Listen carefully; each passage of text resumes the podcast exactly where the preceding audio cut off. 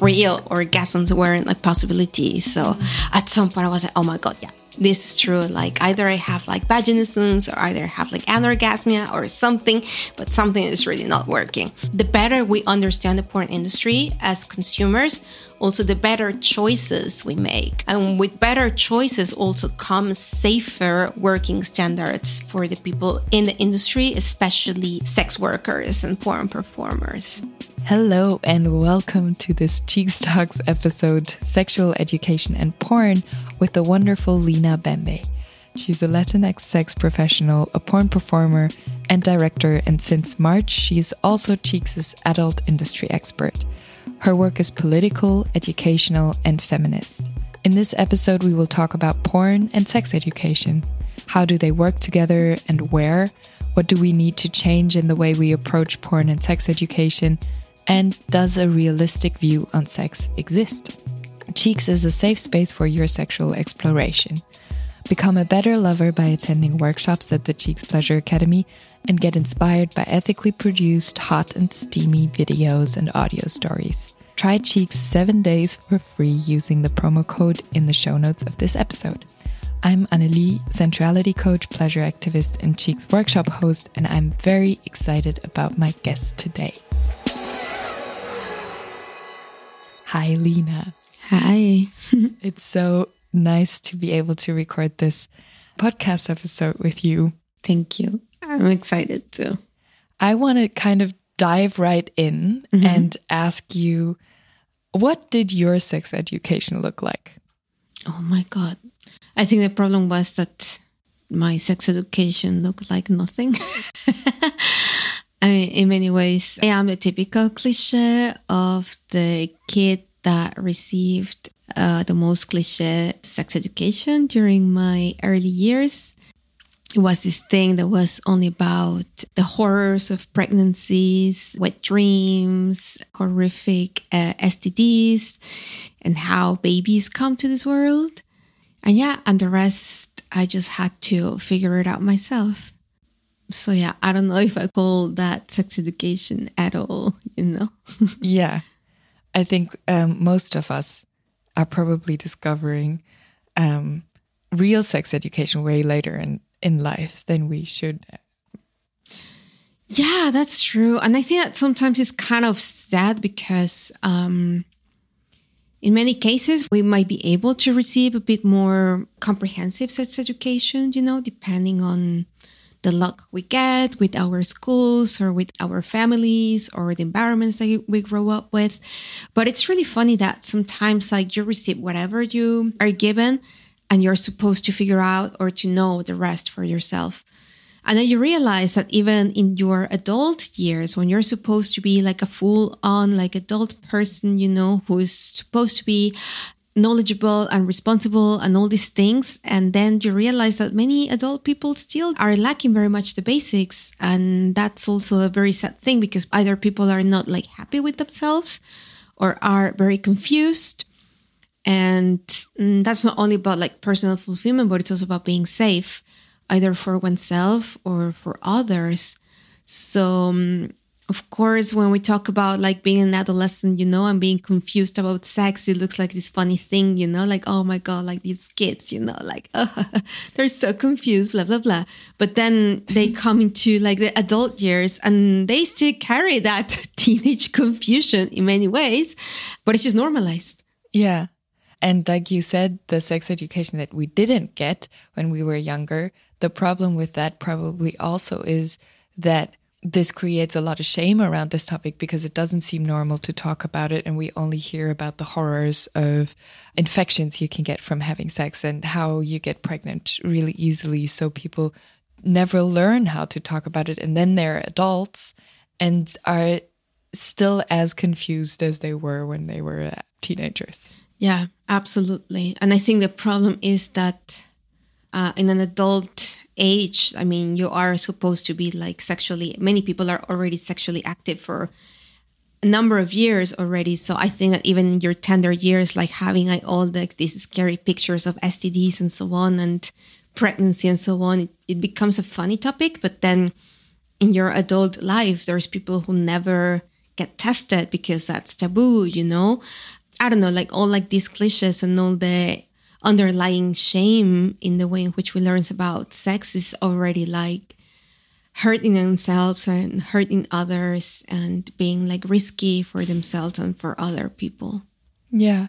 And for a lot of people, porn is probably also the first time they encounter sexuality in of some sort. And especially now when you can just watch whatever you want online.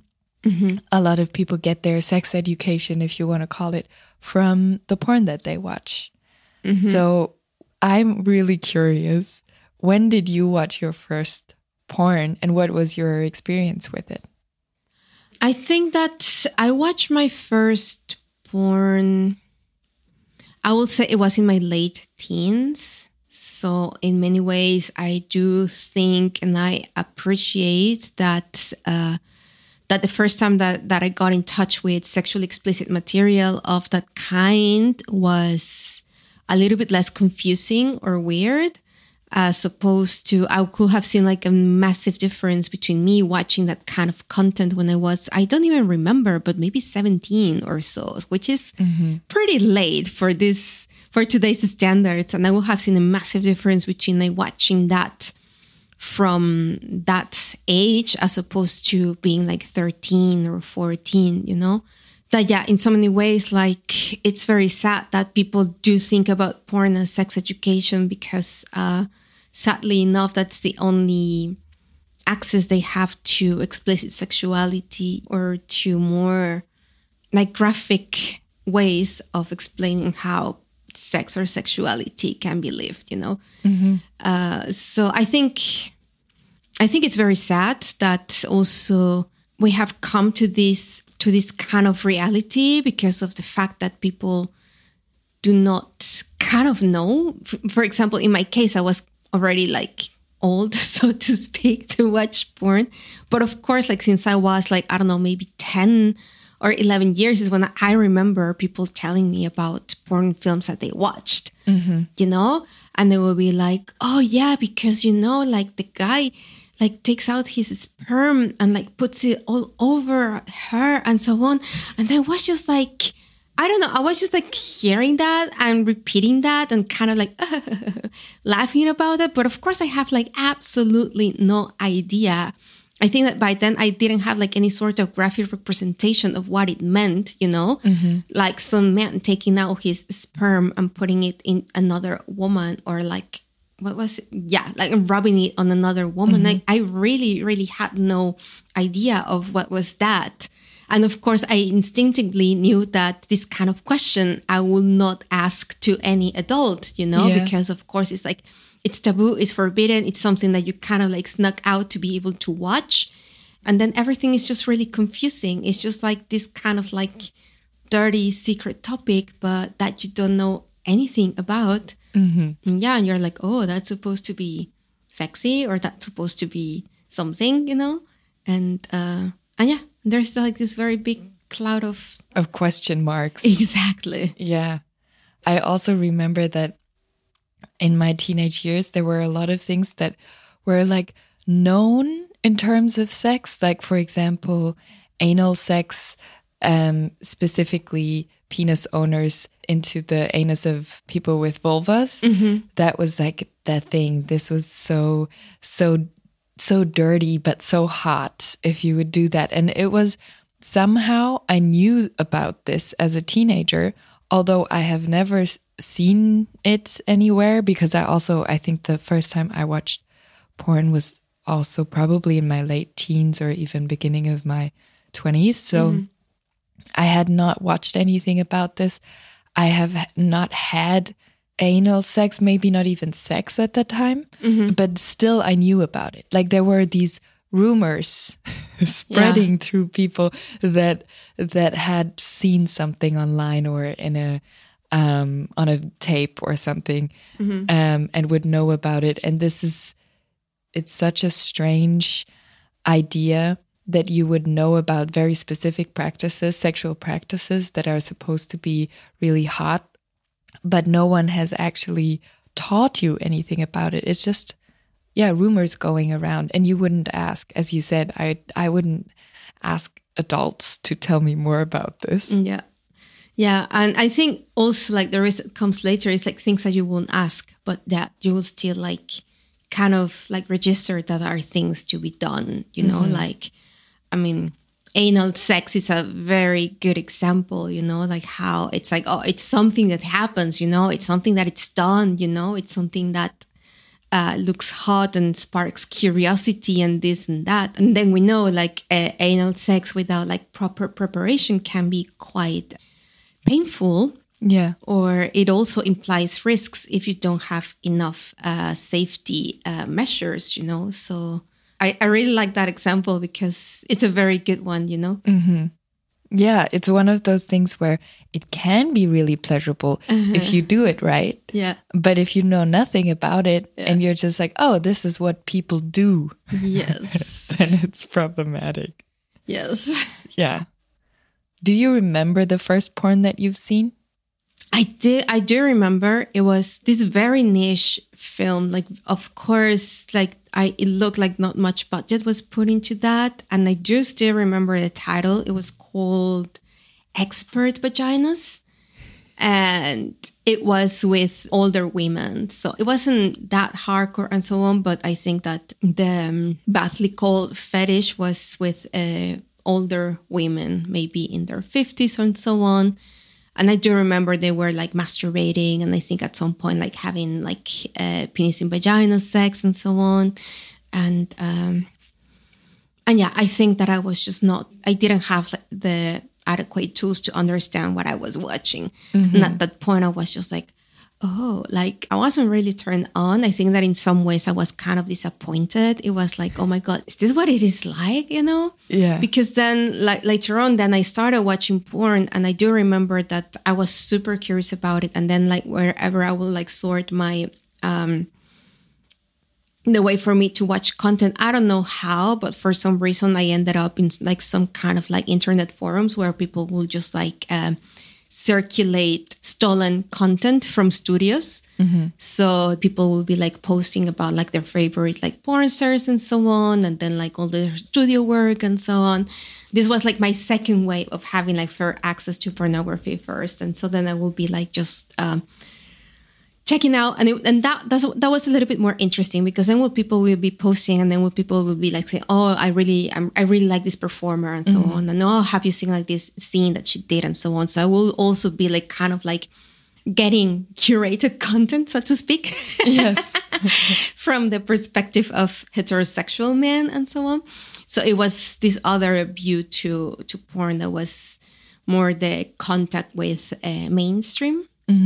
I would say more like soft core in a way. So and everything like very very glam, very studio lights and so on. Like everyone looking impeccable the last thing I will think about was just uh, getting off, you know, or feeling pressure because I was just full of questions. Yeah. And I was like, okay, like if this is porn, I don't think I can entirely buy with this because this looks just so something that I know that it's not working for me. Every now and then, the things that will work for me were like girl orgies or things like that, because at some point you could see that they were giving each other like real orgasms and so on. And it's like, oh yeah, this, I know this is, I, I know this can happen, and and then yeah, that will be a good thing. But um, but also yeah, when I had a little bit more of like control and filter access, so to speak, I was like, okay, like this, this is still not it, you know. Yeah. but I like that you seem to have had the approach of, you know, seeing your own experience as the real experience, basically, and then looking for something that you can relate to. Rather than, I think that a lot of people watch porn and think that then something is wrong with their own experience, you know? Mm-hmm. And to be confident enough in yourself and in your sexuality to just be like, oh, I'm looking at this. Hmm, this doesn't really feel like my thing or isn't representative to me, I think is a really good approach to watching porn. Yeah, I, I think so too. And I have to say that I was also, again, like not that young anymore. So I also had the chance of like, uh, if I think about it right now, it makes like, I mean, feels like that would happen like three lives ago. um, but I do think that in many ways, like what it does make a difference to be prepared, you know? Mm-hmm. I think that's something that saved me in my case is that I look things as from a standpoint of curiosity more as a standpoint of like oh this has to be the rule or this is this has to be the way things are done in the real world that really saved me but um but of course like we all know and that's like sadly a common thing that people do think that the way things happen in porn is the way real life works. And mm-hmm. that's like both for teenagers and also like adult people. And that there's also like this distinction between like sometimes like the distinction between fantasy and reality is not really properly explained. Yeah I think there's like this way of watching porn in which like you can like relate, in which you need to connect with what you're seeing, mm-hmm. more as in like things that you experience yourself that happen in your body. And there's also this part that is like entire like fantasy out of this world, you know, which yeah. is also fine. And for as long as it's just like understood that everything is fiction, and for as long as it is understood that the moment like certain fantasies stop being like fantasies, then there's like very big problems involved. Yeah. Then that's fine. Yeah, I definitely want to talk about this more. Mm-hmm. But first, because you said that you didn't really have sex education, mm-hmm. who educated you in terms of sex and, and how? Well, a big part of it was trial and error. Mm-hmm. I do remember here and there, like sending anonymous emails, you know, to sexology associations, you know, to mm-hmm. ask them like, oh, what's going on? Like, um, I do remember very one time, like very concretely, like, hey, I was super, super, super concerned because I could like super easily orgasm whenever I was masturbating and so on, but whenever I was just like uh, with penetration alone, I was completely unable to reach an orgasm. So back then, I remember I was like, oh my god, this is the end of the world. I thought that I was anorgasmic. Like, imagine.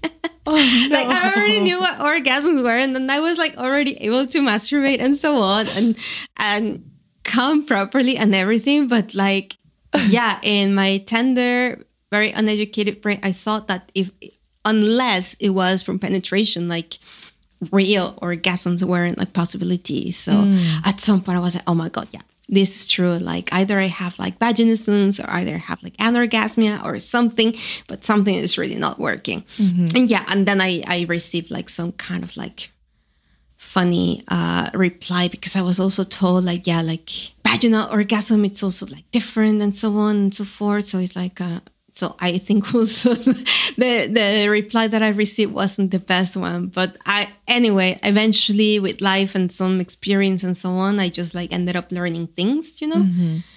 And I did learn a ton through pornography as well. Mm-hmm. So so yeah, I I do think that sadly I I did in my very early years lots of trial and error, you know. Uh, I did yeah, I did put myself in a couple of risky situations because of not knowing, you know, or mm-hmm. things that I will have like entirely done differently. Mm-hmm. And yeah, I think that it's it's kind of sad to see how this kind of path is mostly the common thing for so many people, you know.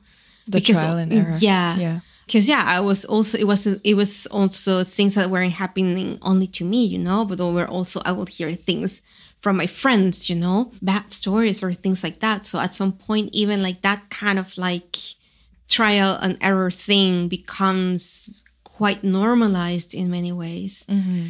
and and yeah i mean eventually you learn that that's not the thing or that's not how things should be but um I think many people just go through the rest of their lives not even knowing that. Yeah. And I still think that trial and error, I mean, of course, you need to be safe when uh -huh. trying yeah. and failing. But I still think that trial and error can be at least a better way than not trying at all and not knowing and just being stuck with um, the sex script that we've kind of learned or heard about, um, and then move through life just with that. Totally. Yeah. I think that there's kind of the same because, of course, with trying things, that's when you get to know yourself, you know, Mm-hmm. better and so on. I think the problem is when you do not know the exact risks, you know, or when you do not know like what actual options you have. And that comes not only into doing, or that do- that doesn't only come to like sex positions or ty- certain types of acts, but also comes with questions of, I don't know, communication or gender roles or consent. That um, that I think that sometimes they are those are the tricky ones, you know. Yes, of course. It changes a lot for your sexuality if Exactly. you would be educated at least around communication and consent Yes. before you start your trial and error journey. Absolutely. yeah. So, when did you enter the um, adult industry and what motivated you to become a, a performer and a director too? Well, I started back in 2015. And uh, the thing that kind of motivated me was something quite intuitive in many ways. Like, um, I was already living in Berlin. And before doing porn, like, I will attend every now and then to the porn film festival screenings and so on. And it was there that I had the opportunity to watch certain films that were kind of different to what I was used to seeing and it was also very nice to see the proximity that came with like the with the directors being there talking about their work uh, presenting their films you know. It was also very refreshing to see programs such as like uh, there had this very famous program called fun porn which is like pornography and comedy and so on.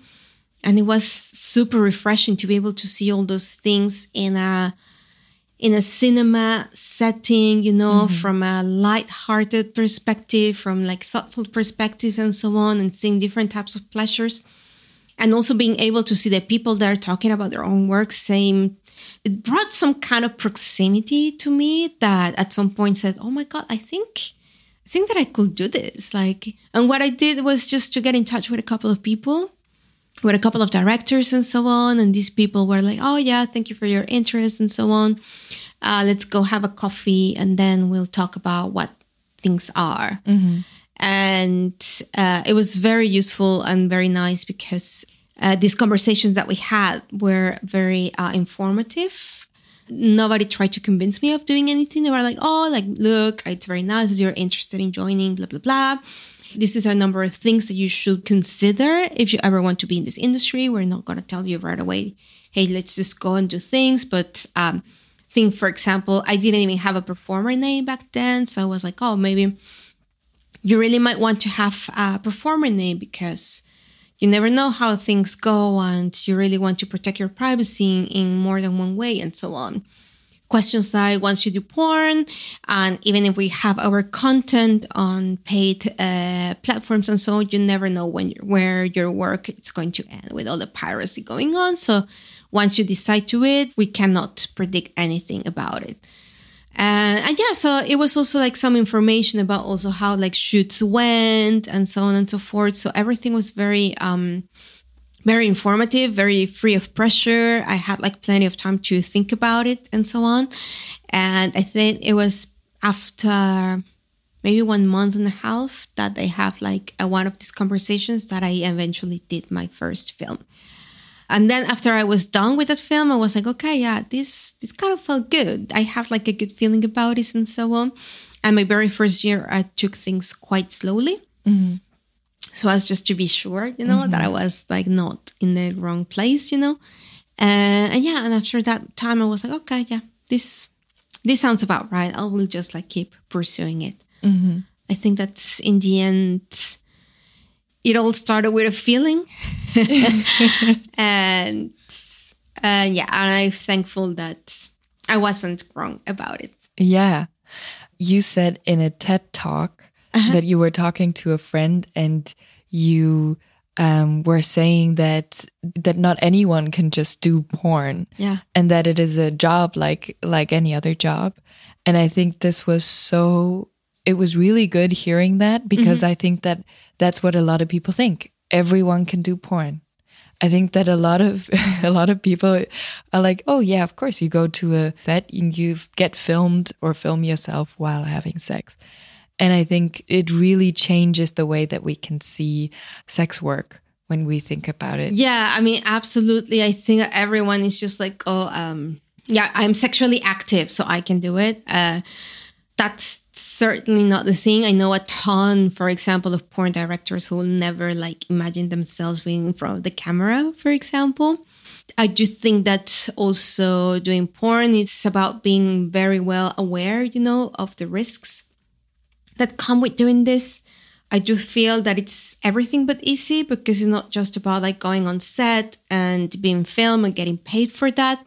The stigma that comes with it it comes in the form of censorship it comes in the form of like people pointing fingers at you that comes with the risks of being quote unquote outed as a porn actor there's many people that have it good but there's also so many other people who do bear like very negative consequences would be for example the question that uh, maybe if you do porn you might not have you might not be able to do to perform other work mm-hmm. other kinds of work Let's mm-hmm. just say, oh, you do porn and then you want to work with, I don't know, children or something. And then someone finds out and then it's, it, even if that one thing has nothing to do with the other, there's like a very big risk. Or let's say like you have children and so on. So, um, and if someone wants to hurt you, they can use that against you.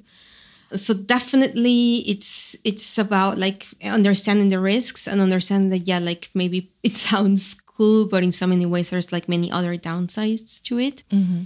It also comes with a question that you have to have like certain a set of skills and a set of knowledge, you know, so to be able to perform your work safely, you know, both for you and for others. And it also comes with a proper seriousness to it, you know, so that you behave in a certain way. Um, professionally, mm-hmm. which means also about like being like dependable about your work, with being able to be trusted in the sense of like, oh yeah, like there's someone who's paying attention to what's going to happen, who treats um, uh, their colleagues and everyone with uh, with respect, you know, who's well versed on sex education and so on, who's also um, and all these things. Like it's it's also like a very important set of skills. And there's also comes with the with the bodily skills. I think uh, for many people uh, for many cis women, I think it's definitely easier to do pornography, but in some other like niches, you know, or depending on what body you have, there's also like certain complications. I think that it's very interesting how, in many ways, um, what it's considered cis male talent can be more uh, scarce, you know, than than female performers, and mm-hmm. in so many ways, like uh, having that type of body also entails like certain demands, you know, in terms of bodily functions, and also comes with very specific uh, stigmas or things that you can allow yourself or not. At least in what it's considered like straight porn, like when it comes to uh, cis female performers, is like, oh yeah, you can be like as um, you can be straight, but you can be a lesbian and so on. And there, and it's it's fine if you do girl on girl stuff. But for example, like cis male performers, it's like if you somehow dare to go into more the even like timidly bisexual spectrum, you know, or do gay content, then that can be like a problem. Mm-hmm. So I don't know. I think that in so many ways, uh, porn work is work like many other jobs, but at the same time, it is not because there's also these many other barriers and there's like the stigma and there's all these things that make it uh, that make things really complex, you know, yeah. and that can in some ways make your life more difficult. Um, when someone asks me like, "Hey, what?" Um, what would you recommend to someone who wants to do porn? Mm-hmm. My very first answer is always like, don't only think about it twi- once, think about it like one, two, three, four, five, six, seven times because this is certainly not easy. Mm-hmm. Yeah, I believe that. and how is sex education part of your work? I mean, there's like many aspects of sex education that come with my work. Uh, first and foremost, uh, it's the individual responsibility that you have to be properly informed, you know? and properly educated about questions of sexual health, you know, typical thing about like, I don't know, how STDs work in the real in real life uh, about the importance of uh, knowing your status, you know, and also the transparency that comes with like sharing your status, you know. Uh, let's say like the sensibility that comes with handling something like this without um, without perpetuating the the stigmas that come with um, with STDs or being like positive in any kind of STDs and so on. Um, so yeah, it's it's things like that, for example, but it's also things that come with questions of communication, you know, about how to be able to uh, have very much in mind questions such as boundaries, you know, so that you are able to communicate them properly with the people that you're working with and to make yourself a safer person, both to yourself and others, and also very um, hand in hand with communication come questions of consent. Um, when a yes is a yes, but when a yes could be a no, how a maybe you might have to treat it like a no, how no's are non negotiable, how also to assert uh, your own boundaries. And when it comes to work, also to understand and to to stick to what you sign up for. It comes like other questions such as um, even knowledge about how this industry works. I think it's also very important. It's a little bit more, it's a little bit less on the sex, typical sex education type of thing, but I think it also knowing how the porn industry and their many different niches work, it's also, it's also good for Yeah. work. So, so yeah, there's, I think that's, uh, yeah, it's sex education has like many different faces and facets and so on. And uh, definitely uh, being a porn worker requires you to be educated. Yeah. And, um, and just, and even sometimes like being exposed to certain, um, circles, environments, you know, you also like get something from that, you know? So even let's just say even like another branch of what sex education could be would be like questions of culture, for example, and certainly like questions of uh, politics, such as uh, sex worker rights, you know, or corporate or governmental censorship and the impact that uh, the new laws can have on us, you know. That's also sex education, I would say. Yeah, yeah, I, I completely agree. And destigmatizing sex work, I think, is a really big part of sex education as well. Even if you yourself are not planning to be a sex worker, the conversations that we have around sex um, includes, yeah, as you said, politics and culture and the system we live in, and yeah, all of that. So, Thank you. Yeah. I think actually one of the reasons why we have such bad education, sex education in our teens, it's precisely it's questions of politics, you Mm-hmm. know, and how they spill over culture and um yeah, and how sex education contents are decided. So you said how you feel sex education plays a role in your work, in your personal work. And of course, it is also a part of being a porn performer or director. Um, but how, so how do you think porn and sex education work together? As in, yeah, is porn a form? Can porn be a form of sex education? Should this be separate? How, yeah, how can we see that, view that? I mean, I do think that porn is intertwined with sex education and under the um, under very intentional and critical frameworks, it is uh, sex education. I do think that, um, as we said before, like uh, pornography is one of the very first, or maybe one of the only materials that we have access to that include like uh, depictions of explicit sexuality. So as such, it's just like something that kind of like intertwines, you know, whether you are confused or whether you are informed. Um, there's also this argument like, yeah, like porn, it's not sex education.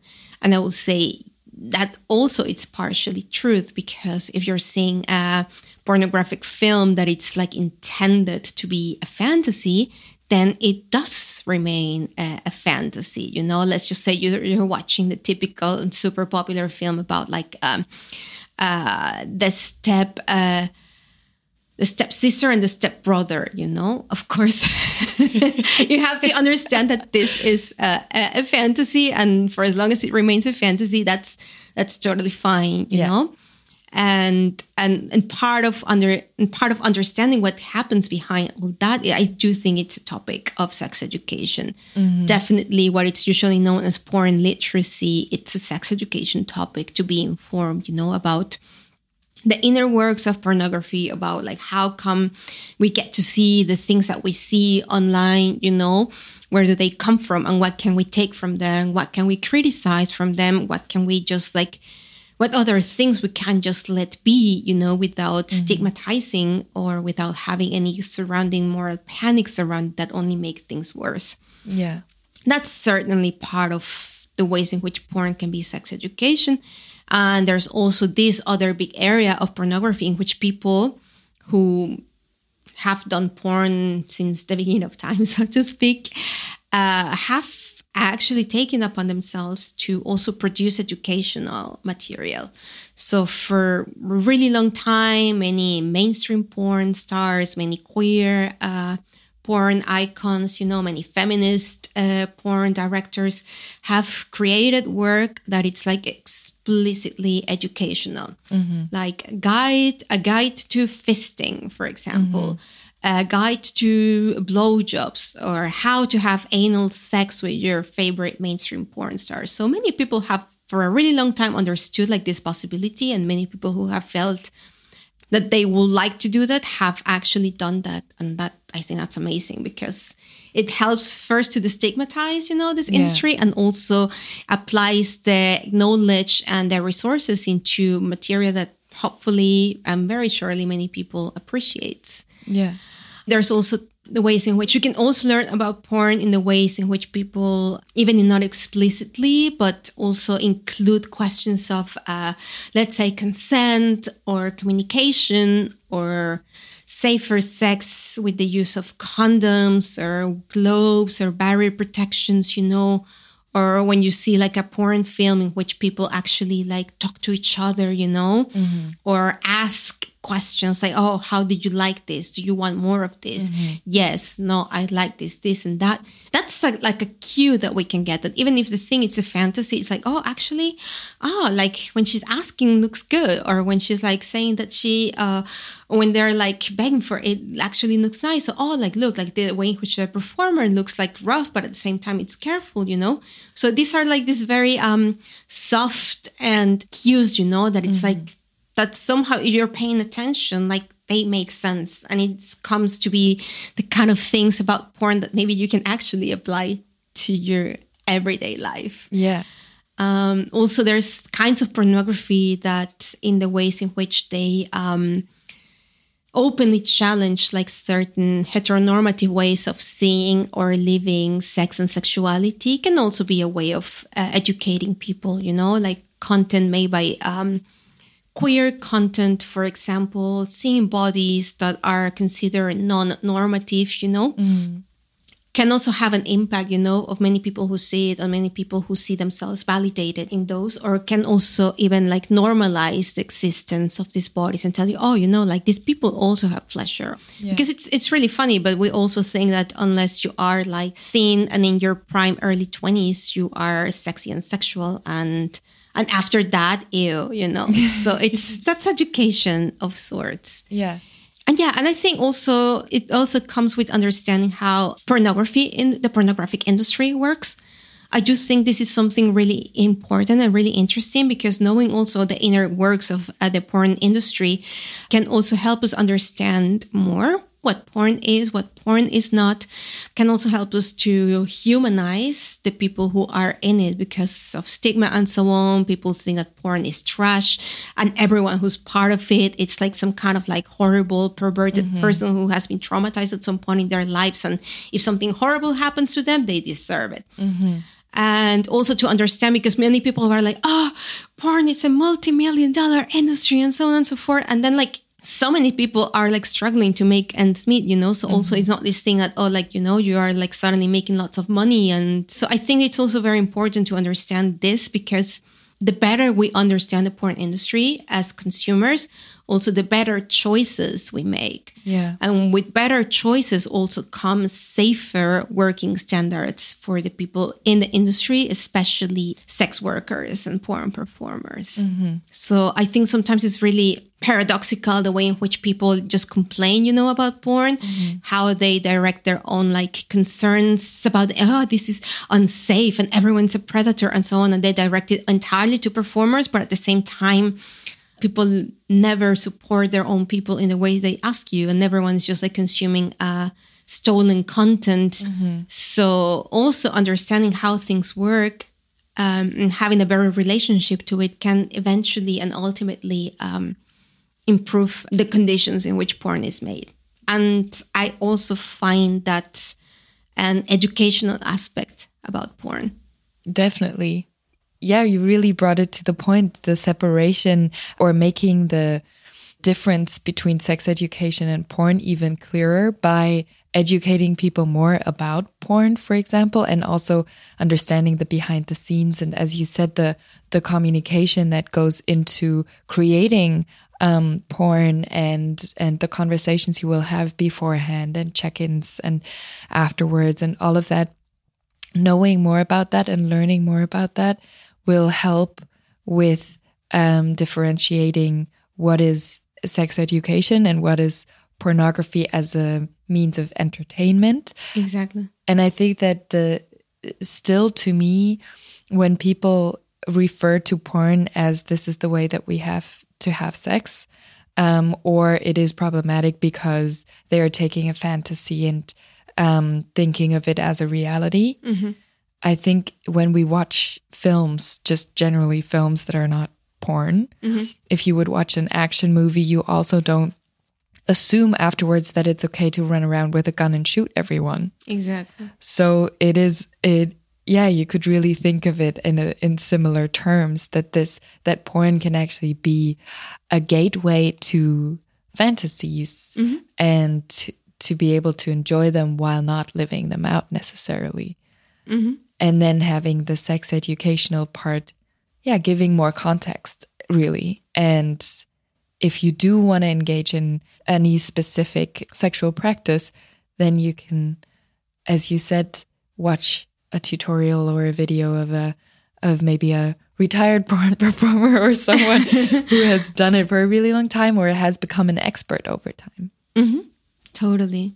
And it's really funny because sometimes many people find the, the example that you made, you know, like the difference between an action movie and real life and how everyone has it very clear, you know. Sometimes many people still, when you draw an analogy, many people are still like, whoa, I've never thought about it before. So it's very telling that this kind of difference that we make elsewhere in the media we consume, it's not applied to pornography. Yeah. And also what you were saying in regards to the diversity um, of different people and bodies. that is another part that is still still kind of underrepresented and might help with understanding or maybe might help with the sex educational part of it. But why is the presentation of diversity and people of marginalized groups so important in porn? I mean, because it is basically a reflection of what the real world actually is. I think also that in many ways, it's really funny the ways in which the porn industry is criticized for having, from what what the what it's usually known as a mainstream industry. It's criticized for having like very little diversity of bodies, and everyone is just pointing out at the typical hypermuscular uh, cis man and all like these uh, super young looking blonde women with with silicone boobs and so on and so forth and everyone just thinks that the porn industry is like that and criticize the industry for that but if we had to compare i will have to start with there Uh, if we had to compare like porn as media and the variety of bodies that it presents to other types of media. Let's think, for example, about um, mainstream conventional film. Or let's think about the modeling industry and so Yeah. on. And we had and then we had to compare. Actually if you think about it pornography in general not to say that it's perfect of course but pornography in general and in comparative terms has a ton more diversity you mm-hmm. know that other mainstream media that it's glorified that it's set the standard that it's all over the place and that it's actually there making money and telling people how to see themselves how to feel and what is wrong with themselves and their bodies. Mm-hmm. I always like to point out this hypocrisy because I do think that in so many ways people like just are always like criticizing porn for being like this quote unquote fake and for putting these standards and so on. When I do think like elsewhere in other forms of like popular culture and media that we have, I do think that the standards are far more ruthless. Of course, the biases that we have in general in our society, as in uh, being ageist, as in being fatphobic, as in being uh, transphobic, as in being colorist, as in being racist, as in being sexist. All of these failures that we have in general in society are can, are also translated into pornography. Uh, so of course there will always be like this bias present in the industry, but at the same time, um, I do have to say that there's many there's a lot of potential for diversity within the porn industry. And as mentioned before i think that and as we were talking before like if we were saying about like how in so many ways porn can be uh, significant for the ways in which you can see yourself represented in a way or your body validated or your desires represented and so on it does go a long way with in seeing like bodies similar to yours in the porn you consume and body similar to yours being worthy of uh, enjoying themselves or of having pleasure of having desires of being seen as sexual even uh, so of course that is super important. I do think that more than other industries, porn of course is not perfect. Of course, like the biases that we all have are very visible there, and of course there's far more visibility to the more normative uh, bodies and desire more than more marginalized ones. But there is definitely like far more room Yeah. in, in porn. Yeah.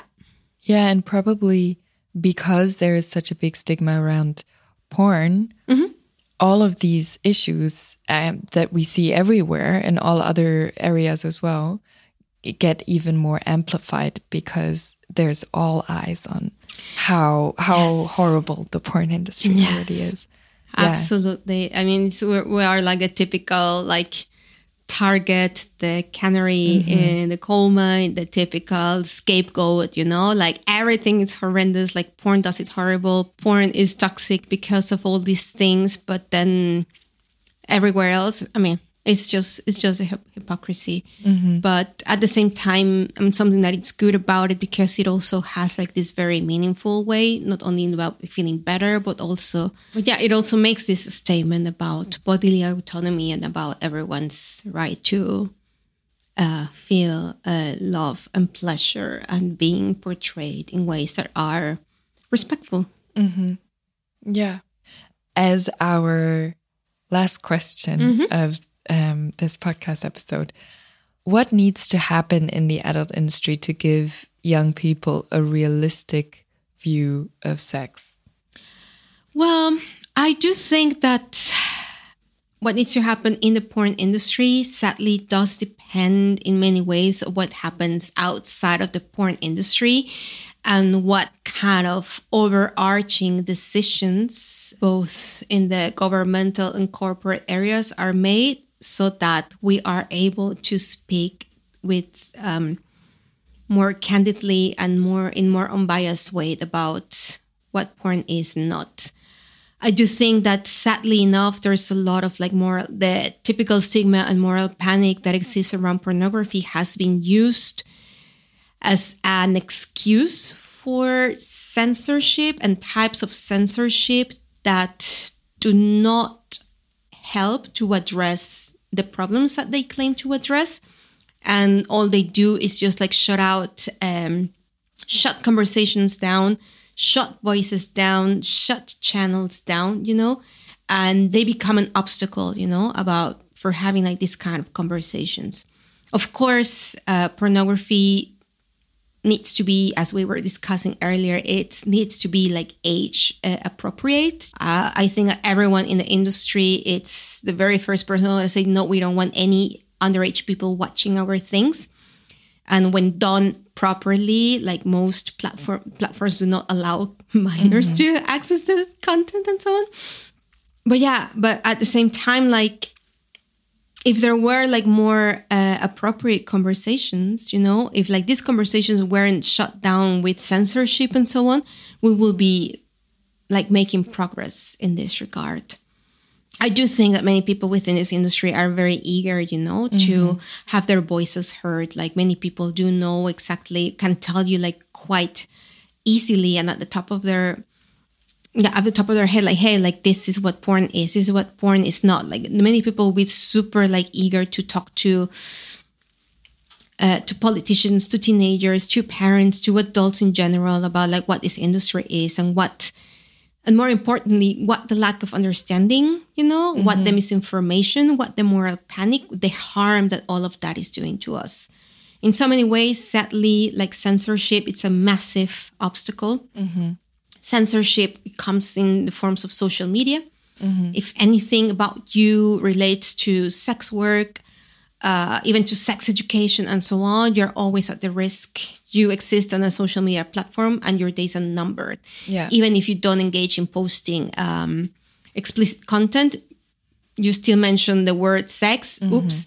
Uh, you mention anything related to queer, LGBT. Oops. Mm-hmm. The censorship levels are ridiculous. And the same way, also kind of like this sort of like prohibition of porn platforms and so on. Sadly, it will not help to bring more safety in the industry. It will just like push the problem under the rug, you know, will make the industry more dangerous for mm-hmm. the young people. And yeah, it will just like make things worse. Yeah and in a sense definitely if i do feel that if we had like more room for maneuvering you know if we were like less um less the scapegoat you know like more taken more seriously as an industry that would be an entirely different change because we're so we're so knowledgeable in all these things. We're so eager to talk about it. And i think that with everyone having the right information about sex education, about pornography, I think it's everyone wins, you know? Yeah. Because we want people to be able to understand the things that we do in our content. And we also want to have audiences that are like more receptive to an increasing diversity of mm-hmm. contents and so on. And we also want younger people to be able to have age appropriate conversations, you know, so that they don't have like this curiosity that they have to keep secret, you know, and eventually come in contact with contents that they do not understand and that they sadly want to recreate, you know, and that leave uh, people with like a the wrong idea of what real life sex can be. So it's first and foremost about having access to real conversations. Thank you. Thank you too.